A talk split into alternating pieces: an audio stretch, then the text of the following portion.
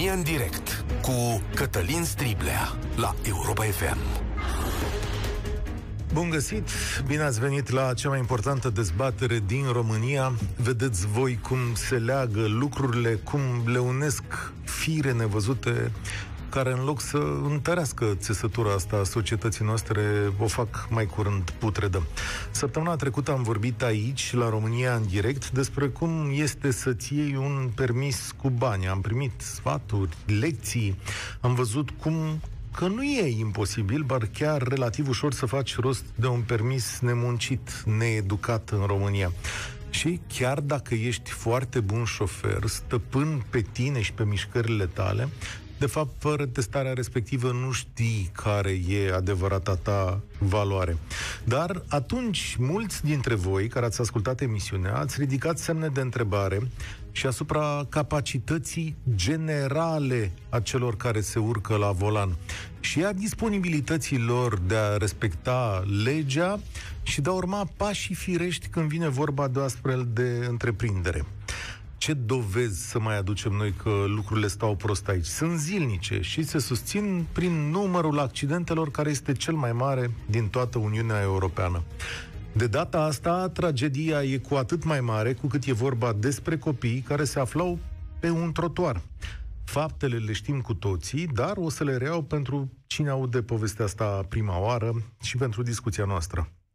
Sâmbătă, într-un cartier bucureștean cu străzi înguste, aglomerat, o mașină a scăpat de sub control, nu a mai oprit la o intersecție, ci a mers drept înainte, a lovit un stâlp electric și a omorât doi copii. Imaginile arată mașina care vine în viteză și nu are intenția de a opri. Femeia de la volan are 56 de ani și spune că nu are experiență în conducerea unei mașini automate.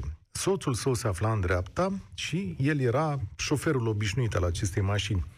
Șoferița spune că a încurcat pedalele, confundând accelerația cu frâna. După audiere a fost lăsată liberă.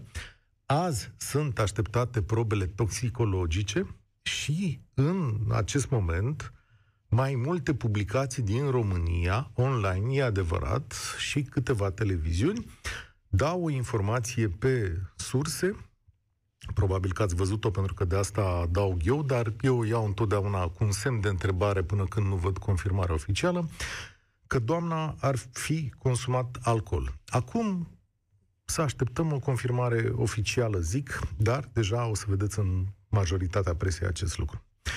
De aici, cum să zic, nu știu în câte feluri, acest caz arată ce e mai rău în societatea noastră. Imediat după accident, Martorii au sărit la bătaie, i-au lovit pe cei doi din mașină, în timp ce operațiunile de salvare aveau loc. A fost bătut și primul voluntar smurd care a ajuns la fața locului.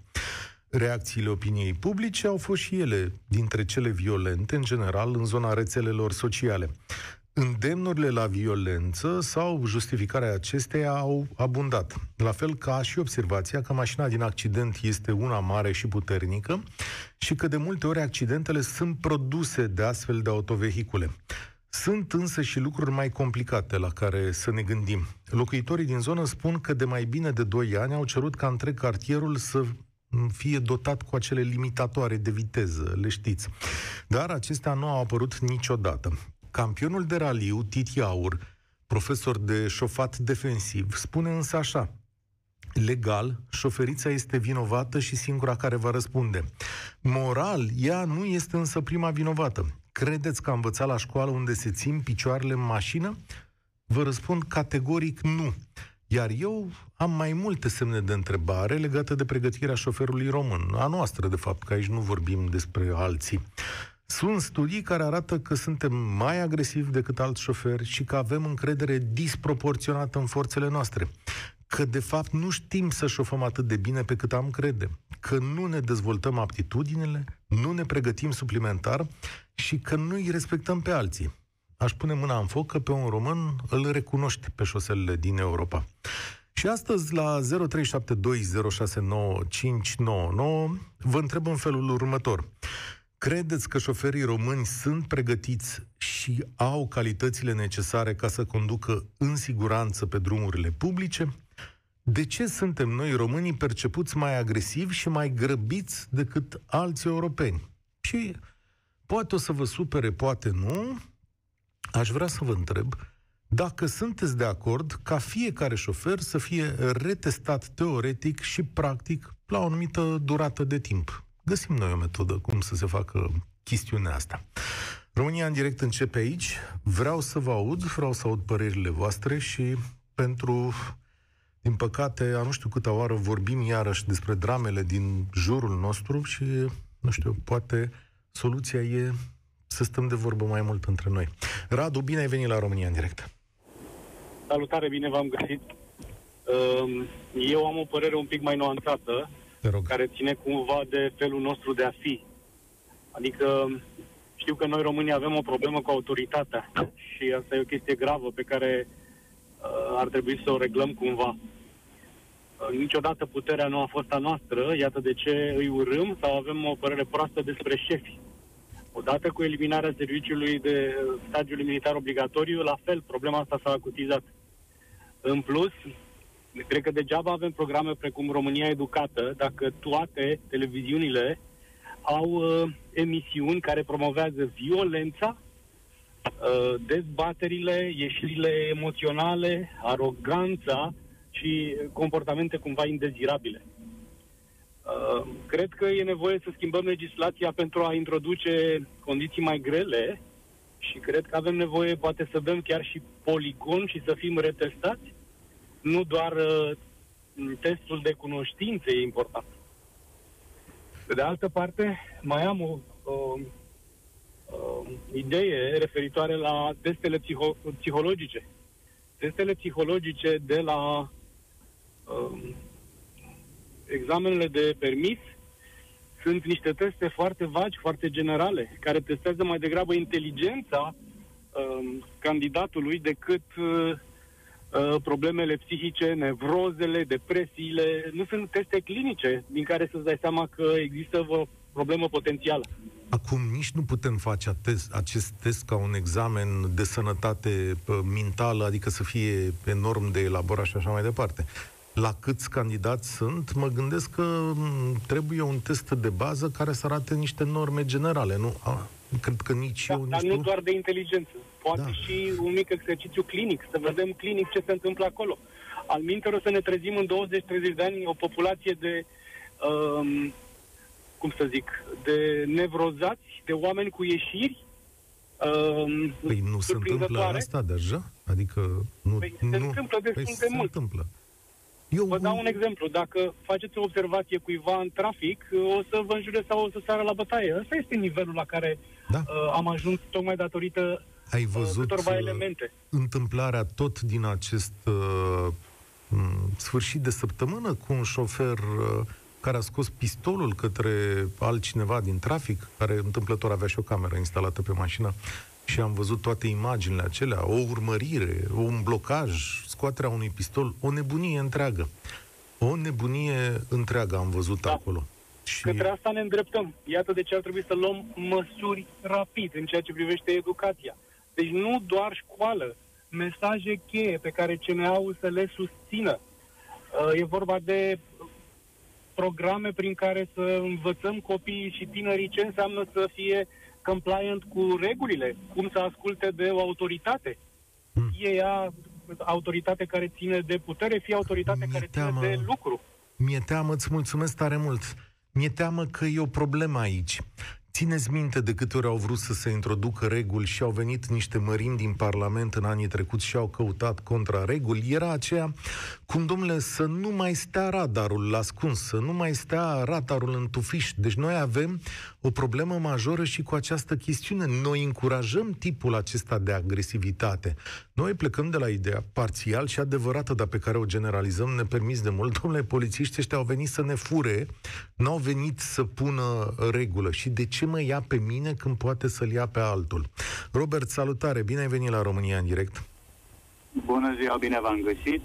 Și aș avea două aspecte legate de acest eveniment și de șoferii din România. Uh, fac și eu parte din această categorie a șoferilor. Uh, zi de zi în jungla asta numită circulație sau cum se poate numi. Uh, legat de șoferii din România, am făcut uh, aproape 8 ani de zile cursi săptămânale Ungaria-Timișoara și vă pot spune că s-a văzut o diferență cum au trecut la vamă, au știut să respecte regulile, au știut să respecte indicatoarele, deci au fost alt șofer. Cum a de ce se întâmplă asta? Uh, nu știu, aici dacă te oprește poliția mai zici, oh, șeful, hai că rezolvăm cumva sau în schimb, în străinătate nu merg chestiile astea. Asta ar fi un aspect legat de șoferi. Uh, legat de acest eveniment, uh, am o cunoștință care are o cutie automată și a făcut școala pe cutie automată. I s-a spus că nu are dreptul să conducă mașină cu cutie manuală. Uh-huh. Acum, posibil să existe așa ceva, nu știu, e posibil să mă E posibil, dar, uh, dar să știi că e o diferență. Și eu am trecut de pe cutie manuală pe automată și sunt niște diferențe, niște lucruri la care trebuie să ții seama. Uh, știu, și eu am avut mașină cu cutie automată, acum cu, uh, conduc una cu cutie uh, invers, pardon, automat am avut, acum uh, cu viteze manuale, dar ideea este că dacă faci școala pe cutie automată, nu ai voie să conduci cu cutie manuală, corect? Posibil că da, posibil că da. Dar tu ce crezi atunci, că s-a întâmplat acolo? Vi, adică... viceversa, viceversa, de ce este voi atunci? Doamna zicea că ea e obișnuită cu cutie manuală. Dacă da. nu ești pregătit să conduci o mașină cu cutie de viteze automată, nu te spui la volan, e un taxi sau de ce nu a condus uh, soțul ei dacă zicea că mașina este... Probabil că el era și mai băut. Înțelegi? Asta Dar tu... rămâne, rămâne să vedem când vin rezultatele analizelor. Uite, eu aici zic când vine vorba de băutură, lucrurile stau în felul următor. Încercați să fiți cât mai rezervați, adică, pe bune, chiar e bine să luați un taxi, o altfel de mașină, ceva care să vă ducă acasă și vă simțiți bine și sunteți și lipsiți de griji. Spune-mi, ești profesionist, Robert, așa mi-ai spus, da? Uh, nu, nu, nu, nu sunt șofer profesionist, dar uh, okay. circul... Da, din experiență. Zi crezi că e posibil să încurci pedalele? Am mai auzit explicația asta și la alte accidente, dar îmi întreb de curiozitate. Uh, eu zic că nu. Mm-hmm. Okay. Deci asta e o scuză așa scoasă repede, pe, repede înainte. Nu cred că este, este posibil să încurci pedale. Da, când, am avut, când mi-am luat cutie, uh, mașina cu cutie de viteze automată, mi-a spus uh, proprietarul, ai grijă cu piciorul uh, stâng, îl legi de scaun până te înveți da. și chiar nu am avut probleme. Mulțumesc, pot, uh, mulțumesc pot tare mult. Nu știu de ce ne-am brusc am început să ne auzim. Eu am stat, uh, am stat și m-am gândit și cred că dacă treci de pe o mașină manuală pe o cutie automată, s-ar putea să ai niște probleme cu pedalele acolo, uh, mai ales când uh, tu o să ai reflexul să debraiezi. Da, în fine, ancheta va stabili lucrurile astea. Cadrul general este legat însă de responsabilitate și modul în care ne raportăm la lege și atenție, aici nici măcar nu e vorba de lege, este vorba de ceilalți. Și astăzi v-am întrebat de ce șoferii români sunt diferiți, mai puțin atenți la lege, mai puțin responsabili față de restul cetățenilor din jurul lor, mai slab pregătiți și ceva mai agresiv decât uh, alții. Mihai a venit la România în direct. Bună ziua, Cătălin. Uh, îmi pare tare rău că originea emisiunii tale de astăzi este așa o tragedie și îmi transmit condolențe familiei. Uh, cred, așa cum ai spus mai devreme, faptul că șoferii români nu sunt într-adevăr pregătiți așa cum trebuie. Conduc de foarte mulți ani prin natura meseriei, am mulți de mers, am trecut de multe, un milion de kilometri conduși și văd în fiecare zi în trafic oameni care nu înțeleg mașina, nu înțeleg cum trebuie să conduci mașina. Atunci când îți iei carnetul de șofer, practic sunt trei, dacă este să o prezumăm așa foarte scurt, sunt trei capitole importante. Unu este să înțelegi dinamica mașinii accelerare, frânare, cum se comportă în curbe, toate forțele care acționează asupra mașinii.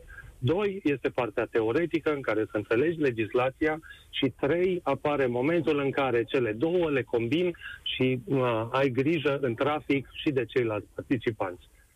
Mi-aș dori foarte mult ca sistemul în țara noastră uh, de, de școli auto uh, să ajungă să aibă mult mai multă atenție asupra primului aspect. Văd în fiecare zi în trafic școli, adică mașini de, de, de școală, cu tineri cursanți care nu înțeleg ce se întâmplă cu mașina. Îi plimbă prin oraș fără ca ei să aibă o minimă experiență în a cum? Cum debraia, a ambreia, a accelera. Adică... Sigur, au confortul mental al instructorului care este în dreapta. Dar cred că prima oară ar trebui să existe iarăși acele poligoane în care să devii familiar cu mașina. Cum o conduci, în primul rând. Și după aceea, sigur, sunt toate celelalte etape de legislație, de a înțelege semnele, prioritate, absolut tot. Ai Cred fi de, de acord, vine... Mihai, ai fi de acord să te retesteze cineva astăzi după milioane oricând, de kilometri? Oricând, fără niciun fel de problemă, oricând. Și teoretic și practic? Adică... Și teoretic și practic, fără, fără cea mai mică ezitare. Pentru că asta ar conduce, într-adevăr, la creșterea siguranței fiecăruia dintre noi. Mm-hmm. Spunem când, uite o întrebare adaug asta suplimentar, pe o șosea din România, dacă ai un milion de kilometri străbătuți, când ai fost cel mai aproape de moarte? Situația în care am fost cel mai aproape de moarte a fost în drumul de la Sibiu la Arad. Sunt multe, dar atunci a fost efectiv la limită, uh, când după o ploaie scurtă de vară, un șofer de autocamion care venea din sens opus mm, a intrat în derapaj, iar furgonul a măturat toată banda mea, eu în dreapta aveam stânci, și am trecut milimetric și doar experiența m-a ajutat să recunosc situația, să accelerez și așa am reușit să evit să fiu strivit între remorca autocamionului și stâncile din dreapta. Putea fi evitat accidentul acela? Sigur că da. Dacă s-ar menține conduita preventivă și mai devreme ah. spuneai de intervenția domnului Titi Aur, pe care îl știu, voi aveți colaborarea de mulți ani uh, împreună cu domnul Bogdan Marișca. Eu sunt sigur că cei doi și și alții care au experiența pilotajului ar pune umărul pentru a pregăti toți șoferii, astfel încât școala la noi în țară, școala de, de permise auto, să devină mult mai proactivă. Oamenii să înțeleagă că e o licență pentru o armă pe care o ai în momentul în care dobândești acel carnet. Deci trebuie Așa să existe responsabilitatea asta, dar în același timp și partea practică. Văd de atâtea ori oameni care intră în parcare și vă jur, îi văd că închid ochii acolo când sunt aproape, Doamne, dă să intru cumva. Mă înțeleg? Este inadmisibil. Da, mașina e o armă încărcată. Mulțumesc tare mult pentru relatarea ta. Așa trebuie să te și porți cu ea. Mașina e ca o armă și dacă ai scăpat-o de sub control, poate să ucidă. Da? De asta e nevoie de responsabilitate, de calm, de răbdare. Nu e o cursă ceea ce se întâmplă pe drumurile publice. Minutul acela nu te ajută, nu te ajută foarte tare. Da? Adică e un minut mai mult sau mai puțin din viață. Știu că e greu pe drumurile din România. Te enervezi, sunt proaste, sunt aglomerate, mereu trec numai prin sate. Da, trebuie să ai un pic de răbdare. Vasile, salut, bine ai venit la România în direct. Ai văzut imaginile accidentului? Da, bună ziua dumneavoastră și la, la ascultătorii dumneavoastră. Sunt uh, șofer profesionist și la ce se întâmplă în România și cu traficul, pe o părere, eu zic că a fost acum câțiva ani, dacă nu mă înșel. Mă auziți? Da, te ascult. Uh, acum câțiva ani știu că eu am uh, făcut școală profesională trei ani, auto Piatra Neamț, și am dobândând uh, permisul după trei ani de școală, legislație, legislație, cursuri de teorie, practică, tot ce înseamnă.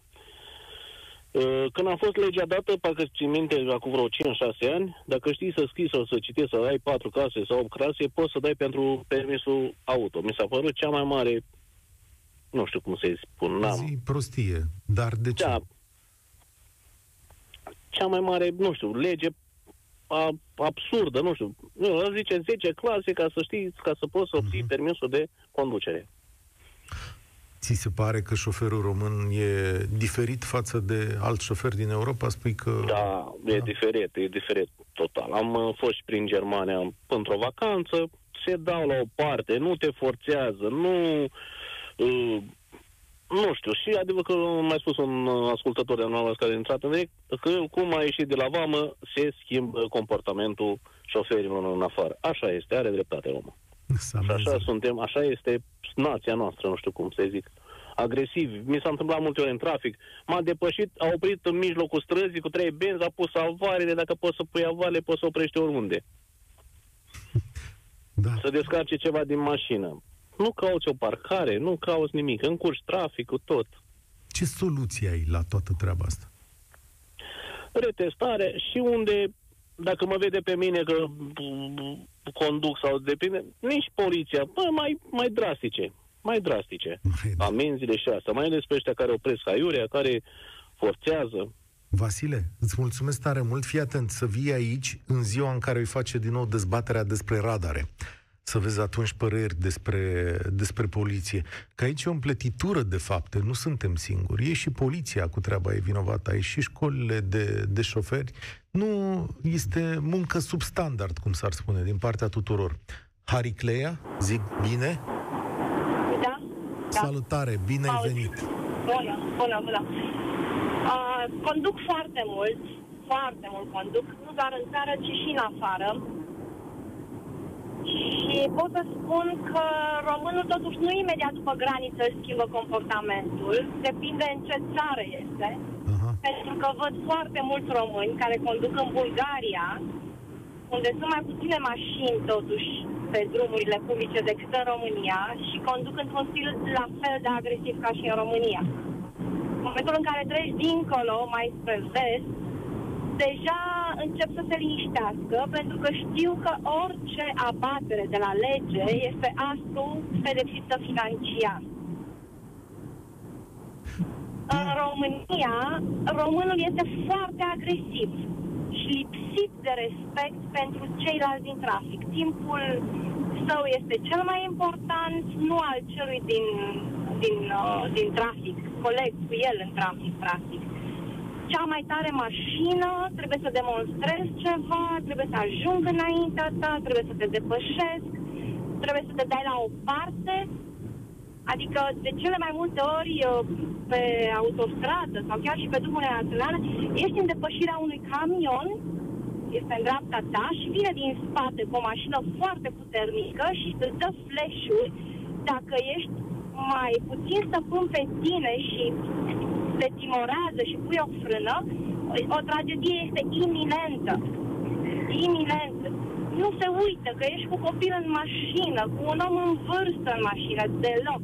Este o presiune foarte mare și trebuie să te dai la o parte, pentru că altfel, tu neavând ce să demonstrezi, ești pus în pericol.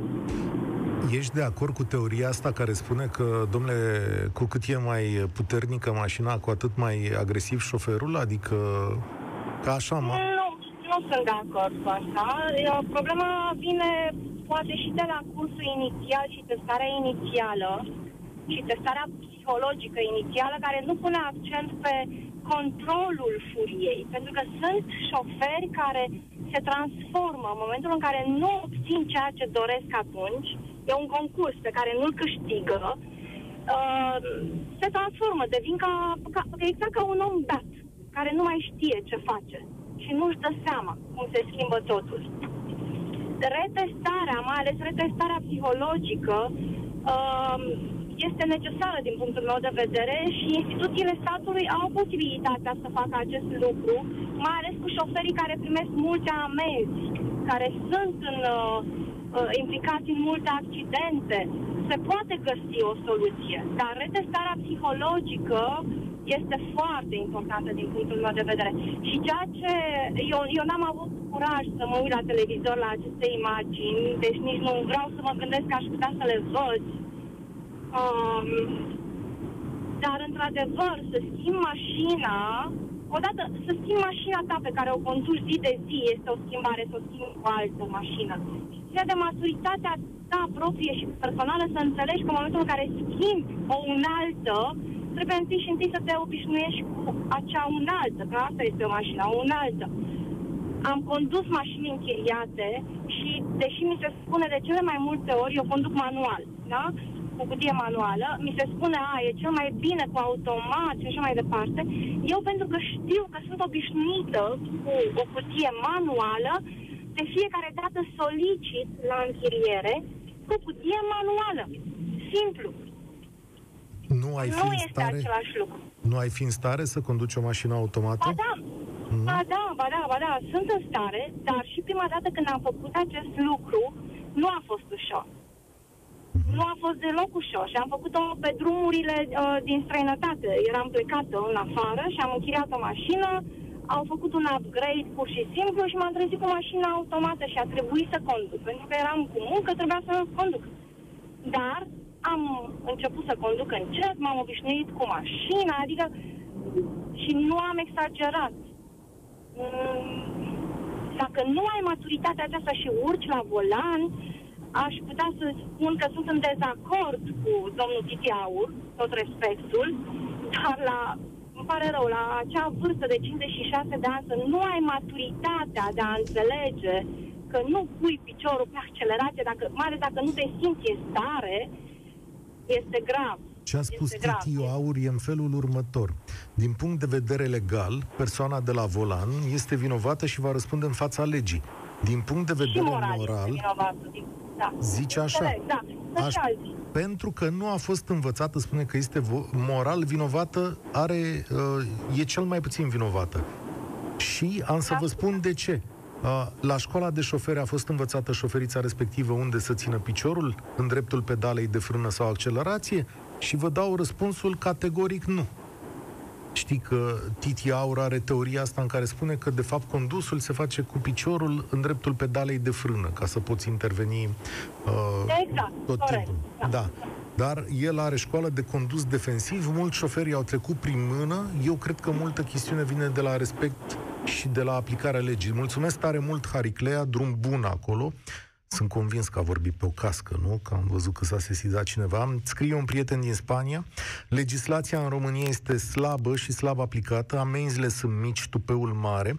Spaniolii au fost disciplinați cu amenzi mari. Comparație. Parcare neplătită 90 de euro. Permis expirat 500 de euro. Dar, pe deasupra, când greșești și sancțiunea e suspendarea permisului, nu mai pleci de pe loc nu primești nicio dovadă de circulație 15 zile. Iar dacă circul cu permisul expirat, direct în închisoare. Îmi spune prietenul meu din, uh, din Spania. Eu cred că toată discuția asta curge înspre același loc. Odată lipsa de educație, legislație slabă, dar mai ales noi, cum ne uităm noi unii la alții. Ioana a venit la România în direct. Salutare, Ioana! Bună ziua, Cătălin, bună ziua tuturor. Tu ai Vreau avut... să fiu scurtă în explicație. Uh, vreau să spun că este foarte util să înveți să conduci defensiv. Că am avut ocazia asta să particip, mi-au făcut prietenii cadou. Uh, școala de, de condus defensiv, știți despre care e vorba, și da. două lucruri mi-au rămas foarte în minte. Unu, că am dat acolo un mic test ca la început, la școala de șoferi. 20 de oameni eram în sală, bărbați și femei, toți cu experiență în condus, toți cu ani mulți de condus, în diverse momente mai dificile sau mai puțin dificile, toți am avut punctaje mici. Hmm. Deci este cumva o iluzie faptul că, domnule, dacă ai 30 de ani de condus, 20 de ani de șoferie, ești foarte experimentat, deja cunoști toate regulile, uh, tu ai dreptate. E bine, nu. Un asemenea test, duceți-vă și dați-l așa de curiozitate, să vedeți că uitați foarte mult. Nimeni nu ne-a spus, sunteți, vai, niște șoferi proști.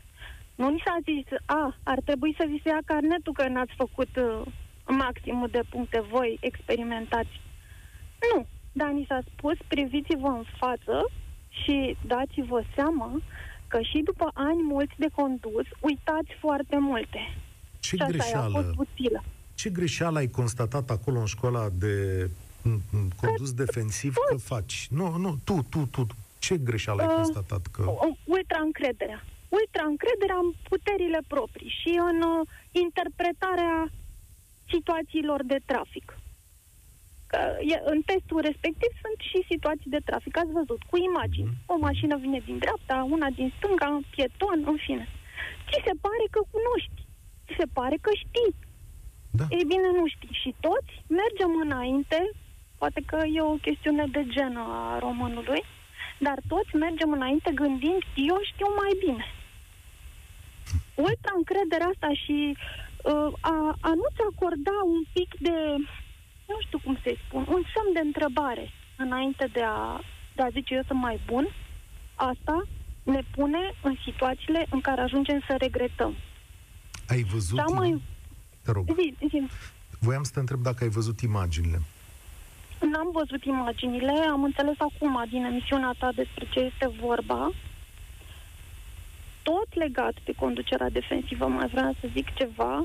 Ne arătau ei la școală niște imagini din astea cu tremurătoare, niște clipuri de câte, știu, 10 secunde, poate, difuzate periodic în Marea Britanie, de exemplu. Șocante. La fel de șocante cum sunt convinsă că sunt și imaginile uh, actualului accident despre ce se vorbește acum. E, imaginile alea erau difuzate periodic la televizor într-o campanie de informare plătită de guvernul britanic, susținută de niște structuri ale nației respective, uh, cu, chiar dacă par violente, chiar dacă uh, sunt șocante, rolul lor este, da, sunt șocante, sunt violente, uitați-vă că oricare dintre voi puteți să provocați așa ceva.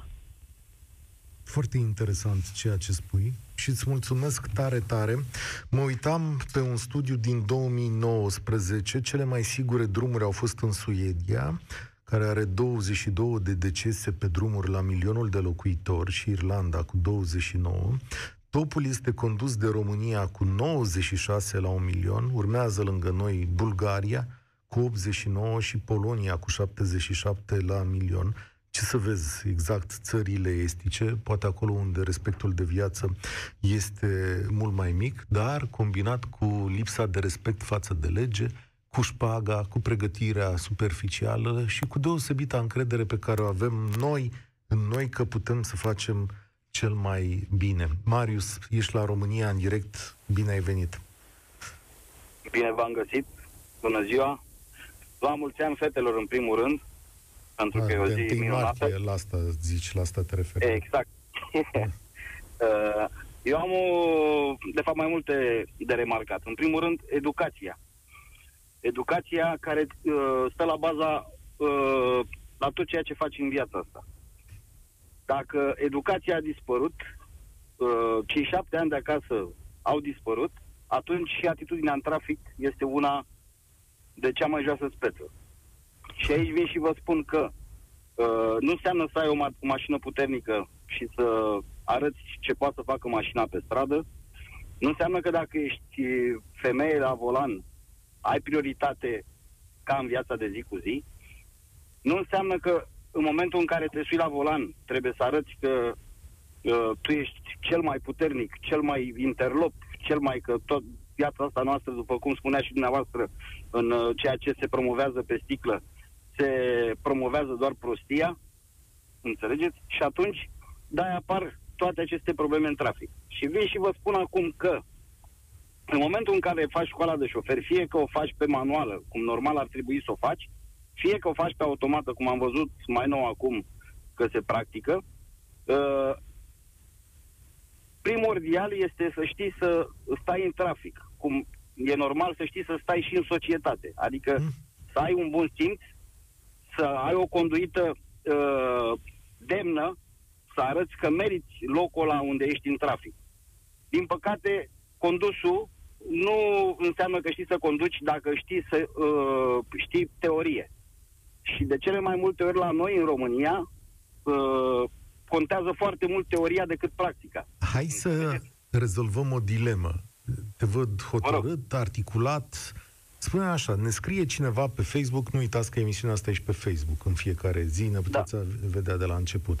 Zice un domn aici, domnule, eu nu înțeleg cum se poate să pierzi controlul mașinii pe o stradă de natura aceleia. Adică e o stradă foarte mică, îngustă, Omul are mai departe și o teorie. Spune că probabil doamna ori s-a plecat după telefon, ori a făcut ceva de genul ăsta, ori era neatentă, pentru că pe o străduță unde mai trebuie să faci și la dreapta sau la stânga și are 5 metri lățime, 6 metri lățime, practic e foarte greu să vii cu viteza aia. Este pe, peste mână, să zic așa, să mergi tare. Tu ce crezi că s-a Corect. întâmplat acolo? Păi eu vă spun acum că conduita acelei femei la volan uh, nu a fost cea care se învață uh, la școală atunci când te uiți prima oară la volan. Și anume, mâna stângă și mâna dreaptă trebuie să fie la 9 și 3, da? La 10 Bun. și la 14. Zice da. eu, da, mă rog, hai că există vânturii. Mă rog, da, a, acolo. Deci, nu, nu, stai, nu stai cu o mână pe volan ca băieții, înțelegeți? Sau nu stai cu o mână pe volan și cu două degete. Da? În momentul acela, eu cred că doamna s-a panicat, da? Și neavând două mâini pe volan și un control foarte bun al mașinii, normal că s-a întâmplat ce s-a întâmplat. Uh-huh. Dacă vă uitați bine în trafic, o să vedeți foarte multe femei bărbați. Înțelegeți? Adică, asta ce înseamnă? Adică uh, conduita aceea, înțelegeți, tolănit pe scaun și cu mâna sus pe volan. Uh-huh. Înțelegeți? Am înțeles. Eventual și cu un deci telefon, dacă, dacă se mai poate. Eventual și cu un telefon sau ne mai facem și da. uh, anumite lucruri, înțelegeți? Dar, da. mă repet, nu am nimic cu femeile. Asta înseamnă că, că fac și bărbații. și bărbații. Că, da, asta voiam să zic, că bărbații sunt și mai mulți și cred că o fac mai des. Mulțumesc tare mult! Exact. Încerc să mai fac loc la, la câteva telefoane. Se sună foarte mult astăzi. Știu că lumea este este îndurerată, cred că ăsta e primul cuvânt, și apoi revoltată. Dar astea sunt lucrurile pe care ni le facem noi între noi, să știți. Sanda, bine ai venit! Bună ziua, bine v-am găsit! Uh, am insistat, adică am, mi-am dorit să intru în direct uh, pentru două probleme. Agresivitatea în traficul nostru este un fapt. Uh, cauzele lui le-ați dezbătut aici, nu revin asupra lor, pentru că aș repeta niște lucruri. Uh, al doilea lucru despre care vreau să vorbesc, eu consider, pentru că eu am, uh, am carnet de 30 de ani, eu consider că acel poligon era extrem de util. Eu, mhm. dacă aș avea puterea să o fac, aș reintroduce poligonul. Cum Pe partea cealaltă, se pare că totuși carnetul, de, carnetul auto îl, îl obțin unii foarte ușor. Nu știu cum, sincer să vă spun, habar nu am, dar după păi, comportamentul din trafic îmi dau seama că nu au nici cele mai mici noțiuni de cedează, trecerea, de giratoriu, de nimic. Eu și, cred că le au, dar uh, le mi s-a întâmplat săptămâna trecută, uh, joi, un lucru uh, extrem de urât, dar uh, din păcate s-a și soldat uh, la fel, uh, pentru simplu motiv că l-am atenționat cu un claxon scurt pe un individ care mi-a tăiat fața la intrarea pe Bretea, coborând uh, de pe pasajul Basarab spre uh, Vasile Milea, în sectorul 6, m-a urmărit în trafic, efectiv m-a alergat în trafic, m-am ferit de el cât am putut de pe o bandă pe alta, și la un moment dat, după ce am prins un verde, eu eram pe, pe banda din mijloc, pentru că vreau să merg în față, să merg la benzinărie să alimentez, individul respectiv de pe banda 3 mi-a tăiat literalmente fața. Uh, în termen de milisecunde mi-am dat seama că risc să fiu prinsă între două mașini, respectiv mașina lui și a celui din spate, și am fost nevoită să trag ușor dreapta de volan ca să evit și uh, am uh, zgâriat o altă mașină care circula regulamentar pe banda 1. Mm. Acel individ a fost super fericit că a reușit să creeze problema asta, râdea și ne-a recomandat că singura soluție uh, este să facem amiabilă. Deci există și indivizi care creează fără scrupule astfel de situații. Acolo se putea petrece un carambol. Literalmente. Da, incredibil. Da, știu, agresivitatea asta și lipsa respectului. Eu nu înțeleg pe unii oameni de ce se poartă așa și de ce creează situațiile astea. Mulțumesc tare mult, Sanda. Încerc să-l introduc și pe Costin aici. Domnule, lumea sună în continuare. Ați fi de acord, stimați colegi, să prelungim cale de, știu eu, 10 minute după ora 14, pentru că Interesul este foarte mare și vă mulțumesc pentru acest lucru. Costin, salutare, bine ai venit la salut. România în direct. Salut, salut. Am pus această întrebare și la alții, dar uite, hai să încep așa. Pe o șosea din România, când ai fost cel mai aproape de moarte? Uh, acum sunt nu pot să spun că mi-aduc aminte neapărat. Uh-huh. Am încercat să evit personal. S-au întâmplat și lucruri. Acum am văzut că s-a divagat un pic din subiect și încercăm să ne dăm uh, fiecare cu părerea despre posibilitățile fiecăruia de a conduce. Uh, eu aș trage o singură concluzie. Este vorba de educație. Uh, nu știu dacă ați observat, dacă în momentul când ați ieșit în afara țării, Uh, că gradul de civilizație al unei țări se reflectă în totalitate în uh, felul de a conduce. Nu știu, cred că sunteți de acord. Da, da. Uh, și civilizația nu s-a făcut cu vorba bună. Sunteți de acord și cu chestia asta? Parțial. Nu, nu știu, uh, parțial okay, sunt okay, de acord nu, cu asta, da. Nu, nu, nu, nu, mergem, nu mergem în extrem acum, ca da. să luăm copilul la bătaie sau ceva de genul. Nu, dar prin legi, da? Nu. Știu ce vrei să spun. mai plastică, cu parul, dar mă rog. Uh, a spus, ați spus mai devreme că nu există legislație. Ba există, dar nu este pusă în aplicație. Uh, peste tot este pusă în aplicație, de aceea este o... Din, asta este opinia mea personală. Da? Uh, nu este pusă în aplicare. De ce? Din cauza populismului existând din de 30 de ani de zile ah, încoace, să nu supărăm. Foarte interesant. Să nu supărăm da. pe cine? Pe domnii șoferi pe sau pe doamnele șoferi? Pe cei care ne votează, nu? Și atunci îi lăsăm mai liberi, așa un pic. Foarte tare observație. Excelent da. observație. Așa Hai să îi lăsăm un pic mai liberi. Nu știu dacă vă aduceți aminte acum câțiva ani de zile, nu știu exact să vă spun uh, anul, uh, s-au mărit amenziile. Păi au ieșit la manifestație. Da. Și adică când... noi uh, cerem dreptul de a greși, nu știu cum să spun. Doamne, nu greșești, nu plătești. Ceva de genul ăsta. Fantastic da? observație. Așa este. Costin, mulțumesc tare mult. O să oprim prima parte aici. Mulțumesc mult, uh, Costin, de înțelegere. După ce Iorgu dă știrile de la ora 14, ne întoarcem și mai stăm un pic de vorbă, dar mai am vreme să vă zic că la Helsinki, în 2019, nu a avut loc niciun accident cu victime în zona urbană. Despre asta e vorba. România în direct, în direct revine în 5 minute.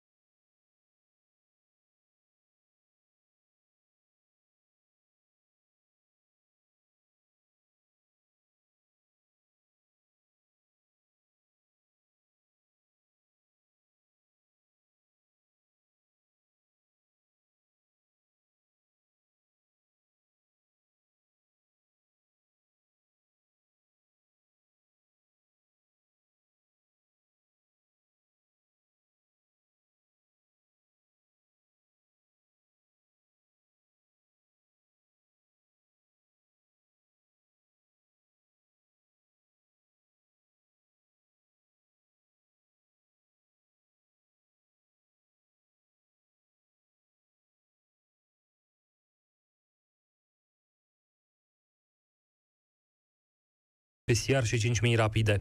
Trei județe au depășit incidența de trei cazuri la mii de locuitori. Lucia Ciocrălie Haranguș. Față de ziua precedentă, numărul celor care primesc îngrijiri în secțiile de terapie intensivă a crescut cu 16 persoane. 53 de oameni au murit în ultimele 24 de ore din cauza complicațiilor cauzate de virusul SARS-CoV-2, arată ultimele date oficiale. Autoritățile anunță că au procesat 6616 teste PCR și aproape 5000 teste rapide, 2096 dintre ele fiind pozitive. Cele mai multe cazuri noi, 446, se înregistrează în capitală. Urmează județul Cluj cu 315 cazuri care intră în scenariul roșu al incidenței, 3,15 rată de răspândire a cazurilor de coronavirus. Județul Timiș ajunge la o rată de 5,07, 219 noi cazuri fiind confirmate în ultimele 24 de ore. Al treilea județ unde rata de incidență este de peste 3 este Maramureș, acolo unde au fost confirmate 68 de cazuri noi în ultimele 24 de ore. La această oră încep audierile la DICOT Iași după descinderile de la opera din oraș. 14 angajați ai operei, între care și managerul Beatrice Rancea, răspund la întrebările procurorilor, care susțin că Beatrice Rancea, atât în perioada în care conducea opera din București, cât și în timpul mandatului de la Iași, ar fi fost lidera unui grup infracțional care a încălcat legea achizițiilor publice.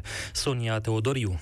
Începând cu anul 2014, un grup infracțional organizat, condus de managerul operelor din București și din Iași, ar fi folosit discreționar subvențiile de la bugetul de stat, susține DICOT într-un comunicat de presă. Europa FM a publicat în exclusivitate încă de anul trecut concluziile unui raport al Corpului de Control al primului ministru din mai 2019, care arăta că Beatrice Rancea, în calitate de director al operei bucureștene, a realizat spectacolul Bal Mascat cu încălcarea legii achiziției publice și cea a finanțelor publice. Ulterior, când a ajuns înapoi directoare la opera din Iași, Beatrice Rancea ar fi cheltuit pentru un alt spectacol 2 milioane de lei, fără referate de necesitate și fără procese verbale de recepție a serviciilor. Transmite anul trecut fosta contabilă Simona Gogan. Cam în jur de 2 milioane de lei au fost uh, cheltuiți discreționar de către doamna manager Beatrice Rancea la presiunile ei, atât ale ei cât și ale grupului Uh,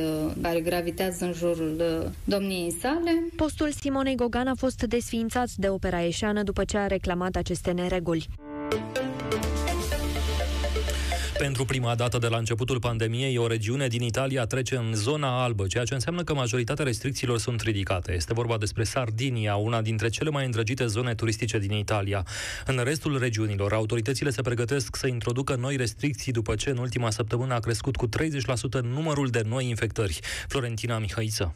În Sardinia s-au înregistrat timp de trei săptămâni consecutiv mai puțin de 50 de cazuri noi de COVID-19 la 100 de mii de locuitori, ceea ce înseamnă că regiunea trece în zona albă. Se pot redeschide sălile de cinema, de teatru, de fitness, iar restaurantele pot primi clienți și seara. Guvernatorul Sardiniei, Cristian Solinas, a explicat că va fi o relaxare graduală a restricțiilor. Faremo una riapertura graduale. De astăzi și până pe 15 martie, restaurantele din Sardinia rămân deschise până la ora 23, iar centrele comerciale, balurile și și cafenelele până la 21, a precizat Cristian Solinas. Non dobbiamo abbassare la guardia, Dobbiamo mantenere tutte le buone norme di condotta. El a atras atenția că populația nu trebuie să lase garda jos și trebuie să respecte în continuare distanțarea și portul măștii. Restul Italiei rămâne împărțit în zone galbene, portocalii și roșii. Recent a fost introdus și codul portocaliu închis, care înseamnă că în acea regiune se mențin toate restricțiile valabile pentru codul portocaliu, la care se adaugă închiderea școlilor, iar deplasările către a doua locuință nu sunt permise. Lombardia și Piemont au trecut din zona galbenă în cea portocalie, ceea ce înseamnă că sălile de spectacol și muzeele se închid, iar restaurantele rămân deschise până la 18 sau cel târziu ora 21. Alte două regiuni, printre care și Bazilicata, intră în zona roșie, ceea ce înseamnă că deplasările sunt permise doar pentru urgențe sau pentru a merge la lucru și totul este închis, mai puțin farmaciile și magazinele cu produse de strictă necesitate. La Republica scrie că în ultima săptămână numărul îmbolnăvirilor cu coronavirus a crescut în Italia cu peste 30%,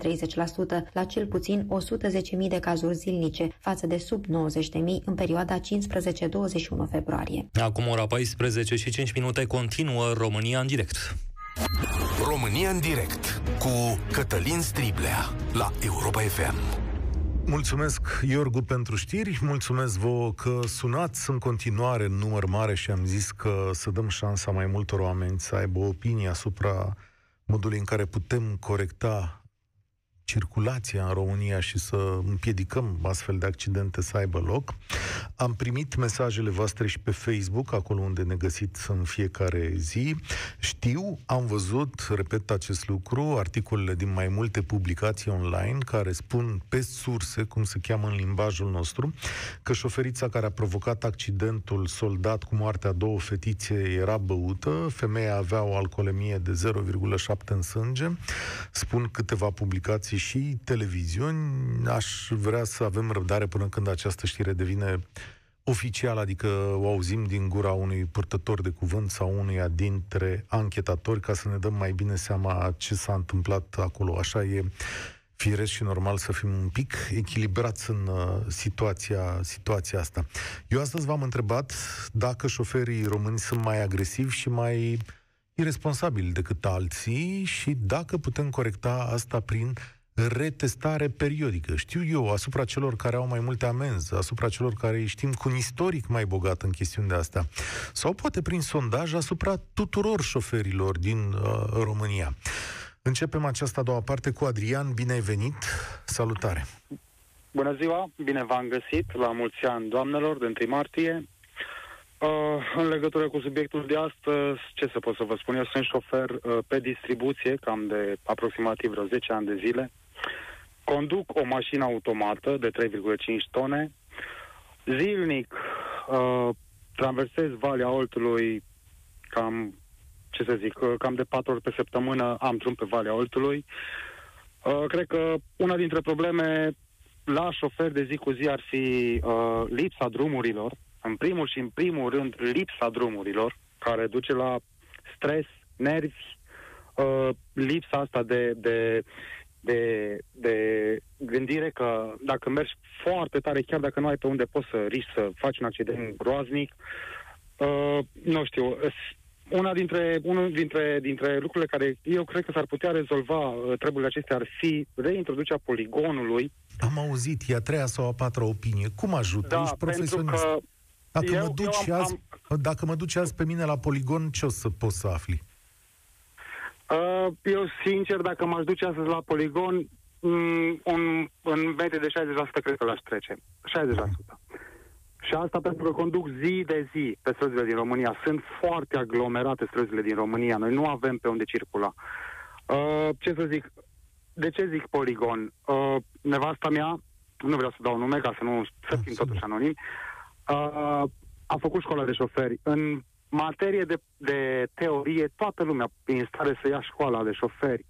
Dar când vine vorba de practică, este cu totul și cu totul altceva. Nu poți să înveți un om pe străzi de România când tu îl faci să meargă cu maximum 20 la oră de kilometri. Deci 20 de kilometri la oră, nevasta mea n-a depășit viteza de 20 de kilometri la oră prin oraș cu școala de șoferi. Și ai păi... încredere în cum conduce ea? Nu, pentru că n-a luat școala, mulțumesc de Dumnezeu. Ah, ok, bun. A sunat un pic răutăcios asta, dar Bănuiesc că nu Înțelegeți? asta era intenția. Deci, adică tu ai testat-o și ai văzut că nu e făcută pentru șoferie? Sau? Nu, nu e făcută pentru șoferie și asta din cauza instructorilor nu este făcută pentru șoferie, pentru că instructorul nu-ți dă voie să poți să cunoști mașina și, într-adevăr, ce poate face o mașină dacă apeși puțin mai tare pe pedală. Păi, în cazul acesta, dacă o persoană face școala de șofer și merge numai cu 10, 15, 20 de km la oră, când o să afle treaba asta? Că mașina poate merge și mai tare și când poate să afle cum se comportă mașina la o viteză mai mare? În momentul în care să fie singură la volan, da, și de acolo apar o grămadă de probleme. Adrian, mulțumesc. Eu am să vă relatez experiența mea personală asupra școlii.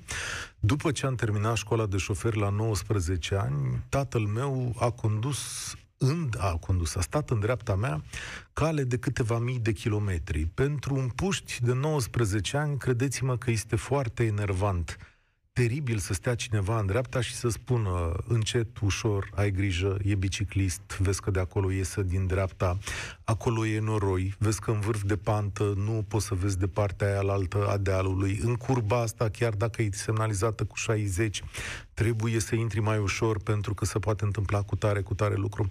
Și m-a bătut la cap până când a crezut el de cuvință că am făcut o a doua școală de, de șoferi. Și până când a căpătat el încredere în mine. Și cred că e un lucru extraordinar pe care l-a făcut pentru copilul lui. m-a învățat să am răbdare, să nu mă bag aiurea, să nu depășesc dacă e nevoie și să ajung întreg acasă și slavă Domnului îi mulțumesc.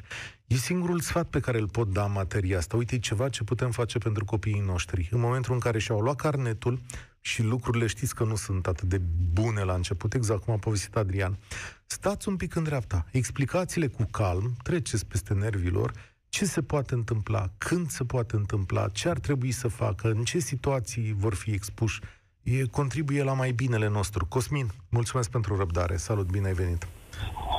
Bună ziua. Uh, vis-a-vis de ce ai povestit, să știi că și eu trec că asta pe, de 2 ani de zile copilul meu mi-a și la carnetul și uh, și eu să știi că multe sfaturi i-am dat uh, Stai acolo cu el. Vis-a-vis de condus. Vis-a-vis de condus, deși examenul a fost foarte greu, sunt 45 de minute filmate acum, nu mai e pe cap pe vremea când am dat eu examen. Uh, te ducea 5 minute în oraș și la revedere. Uh, nu vreau să apărarea uh, cuiva, dar uh, eu zic că examenul e mult mai greu în ziua de astăzi decât era pe vremea noastră, pe timpul... Dar nu contez, că n-am dat examen acum și nu știu, s-ar putea eu, să fie mai greu. Da, l-am, l-am dat pe timpul lui Ceaușescu și era mult mai ușor, zic eu. Uh-huh, uh-huh. Cu tot cu poligon. Acum, de ce v-am sunat? Ați avut câțiva antevorbitori care au spus că românii, când ies dincolo, uită, adică își aduc aminte să respecte regulile, da. sunt alți oameni. Uh-huh. Uh, întrebarea mea este, și sunt români cei care au vorbit? Fac parte din categoria de români sau Păi... Sau la carnetul pe la Londra? Sau... Păi de ce? Cred că se referau și la ei, nu? Sau ce critică le Se refereau și la ei? Păi Eu că... nu știu. Uh, nu cred chestia asta că dăm singuri, noi ne spunem, noi ne facem, noi ne facem în tot felul. Nu e ok. În primul rând, când ieși afară, te urci direct pe autostradă, intri pe un sistem de autostrăzi și de drumuri bine puse la punct, ceea ce România duce lipsă. Suntem nervoși la volan? Da. Păi închipuiți-vă ce înseamnă într-o vineri seara pentru un bucureștean care stă în capătul sectorului 6 să o ia de la Cotroceni și să facă două ore până acasă. Bar Sunt de acord cu tine, dar, cum să spun, știu că avem șosele proaste, chiar mă uitam și pe niște date, știu că lucrurile astea se adună la nervii noștri, dar nimeni nu ne obligă să o călcăm mai tare chiar, cum să zic, chiar cu aceste, chiar cu aceste șosele. Nu ne obligă, dar de multe ori ă, știți că neamțul își cumpără o mașină puternică atunci când are treabă și se duce pe autostradă și o mașină micuță când se plimbă în oraș la cumpărături. Uh-huh. Nu, nu știu dacă toți Tocmai asta da. mi se nouă. Eu aia vreau să spun. Infrastructura asta face, cred că 80% uh, Hmm. Uite, să știi că Bruxelles, de exemplu, are infrastructură, dar de la 1 ianuarie i-a obligat pe toți să meargă cu 30 la oră. Știi chestiunea asta? Nu, nu, nu. Da, deci la Bruxelles așa au procedat și au zis, domnule, aici în perimetrul ăsta al orașului, infrastructură, neinfrastructură, ia mergeți voi cu 30 la oră că e mai, că e mai sigur. Sigur că au fost unii care au protestat. Pe de altă parte, însă, să lumea se, lumea se obișnuiește. Uite, dacă ți-ar zice și eu acum, domnule, hai să, gata, rezolvăm asta în București, 30 la oră. Că și așa mergem cu 10 la oră în medie. Nu știu, eu zic că ce s-a întâmplat este, într-adevăr, tragic ce a fost o întâmplare și nu cred că ar trebui să nu generalizăm că românii sunt așa, că românii sunt așa. A, da, nu... Suntem foarte mulți din noi foarte responsabili. Dacă românii n-ar fi responsabili, ar fi mult mai multe tragedii. Păi mult sunt, mai multe tragedii pe ce... Sunt pe cele ce mai multe din Europa. Eu nu vreau să... Sunt uh... cele mai multe din Europa pentru că e cea mai proastă infrastructură din Europa. Stai că aveam și aici studiul care zice, sondajul care arată că suntem mai nervoși decât restul uh, europenilor, să știu. Probabil că suntem mai nervoși. Dacă, da. dacă circul de la Baia Mare la București prin sute de comune cu 50 la oră și tu poate, poate trebuie să ajungi. Mm-hmm. La un, nu, Foarte de, interesant. Foarte interesant ce spui. autostradă și să te duci Știi că în 3 ore ai ajuns la București, în 4 ore, în 5 ore, dar știi că okay. nu stai în trafic cu ăla. Îți mulțumesc tare mult. Îți mulțumesc tare mult. E ok, ai dreptate, așa e, lucrurile sunt proaste. Dar eu caut să nu exteriorizez vinovății, pentru că altfel le putem exterioriza până la nesfârșit. Domnule, a făcut primarul ăla din sectorul 2 străzile înguste în cartierul Andronache, asta e, știți, eram nervos, era trafic. Hm. Vlad, salutare, bine ai venit la România în direct. Salut! În legătură cu... Accidentul. Te ascult, te ascult. Cel mai interesant de discutat și modul Vrei să schimbi telefonul în partea cealaltă, la urechea cealaltă, că nu ne auzim, din păcate, și păcat de discuția pe care o inițiem. Hai să vedem. Vlad? Am trecut de pe cască pe telefon. A, așa, te, rog, te rog frumos. Da, în legătură cu de astăzi, cred că cel mai important ar fi să, să vedem și cum se iau permisele de, de șofer. De exemplu, în 2005 uh, am dat categoria B, prima dată, la examenul practic, am plecat de pe loc a întâia, a doua, a treia, a, perfect, știi să conduci următorul. Deci atât am făcut. Cred că 200 de metri Erai un șofer bun când ai ieșit din școală? Că, na, poate a văzut niște mișcări, adică Pre- aveai încredere în tine? Presupun că da, da, asta, da, că uh-huh. când duceam înainte să am permis, bine, pe câmp. De, na. spus. A, asta a fost în 2005. În 2015, din prisma jobului, a trebuit să mai adaug încă o categorie, respectiv B plus E. Uh-huh. Pentru B plus E, sincer, deci asta fiind în 2015, am făcut fix o oră de conducere pe o mașină care nu avea dublă comandă, deci era o dubă, un Mercedes Vito cu numele roșii, fără dublă comandă, Așa. cu o remorcă cu axele strâmbe. Deci, efectiv, te uitai în oglindă, vedeai remorca din, pe partea stângă, nu prea se vedea, iar pe dreapta jumătate de oglindă era efectiv remorca strâmbă. Uh-huh. Asta cu o zi înainte să dau examenul uh, practic. Iar în ziua examenului practic a venit o altă mașină față de cea cu care făcusem cu o zi înainte acea oră. Mă rog, am a venit polițistul, s-a uitat la mașina, a inspectat-o, a, câți numerele murdare, scădem punctaj, pe parcă ar fi fost vina mea. Tocmai atunci a ajuns să și mașina când a venit și polițistul. Uh, ai uh, eroare în bord check engine, de la ce? Cum a dat eu ce să spun?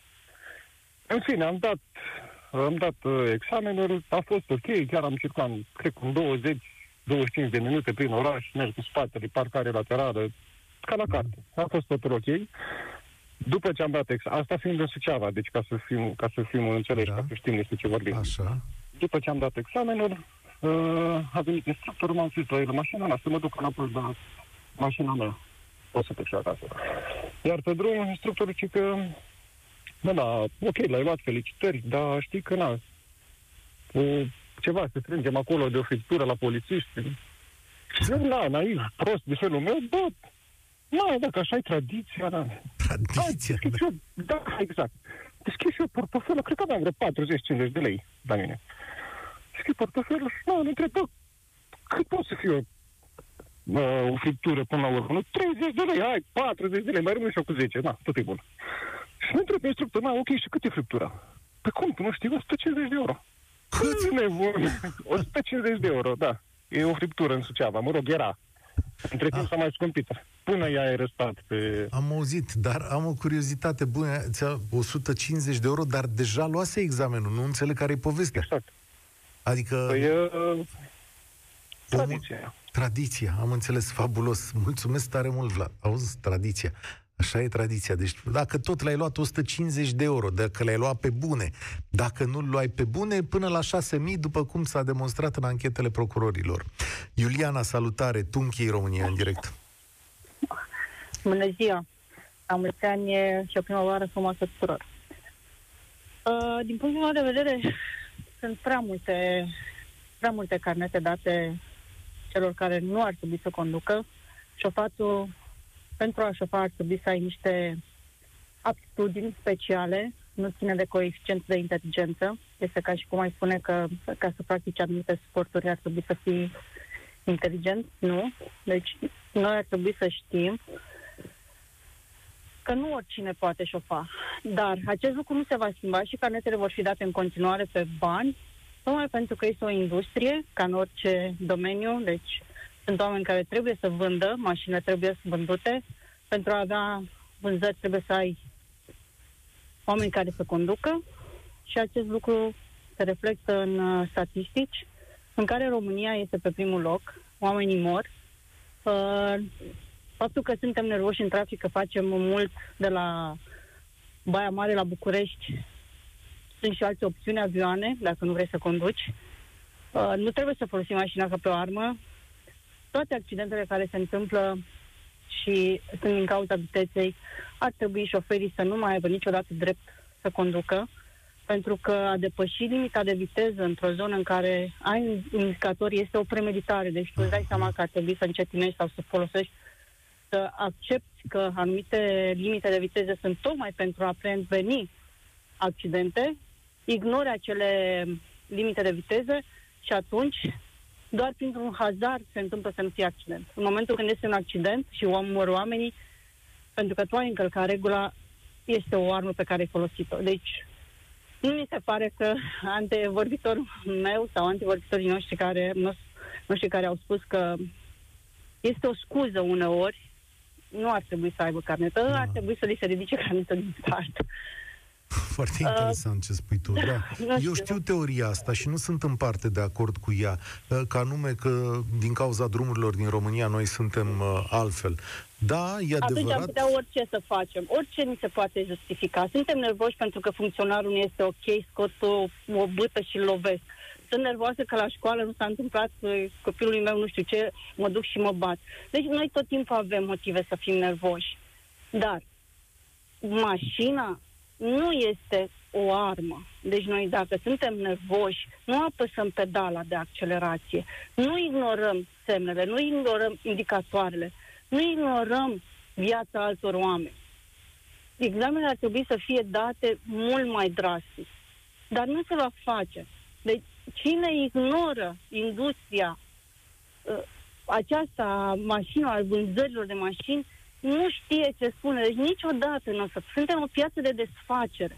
România este o piață de desfacere a mașinilor second hand din da. vest și atunci nu o să trebuie Asta... cineva să cumpere aceste mașini și trebuie cineva să le conducă, da, degeaba da. le cumperi. nu e o conspirație, e și dorința noastră nu teribilă de a cumpăra neapărat. mașini și nimeni nu, nu ne împiedică este. pe noi. Știi că eu nu cred nici în această teorie că Dar cineva vine să dicteze. Noi suntem cei care nu, luăm noi măsuri. suntem. Păi, noi, despre noi, asta vorbim. noi. Sigur noi ne autofaltăm, pentru că cineva a spus în momentul când ieșim, ne comportăm. Domnule, ne, aici ne auto uh, vorbim urât despre noi ca români, că dincolo respectăm Dincolo respectăm regulile pentru că sunt legi.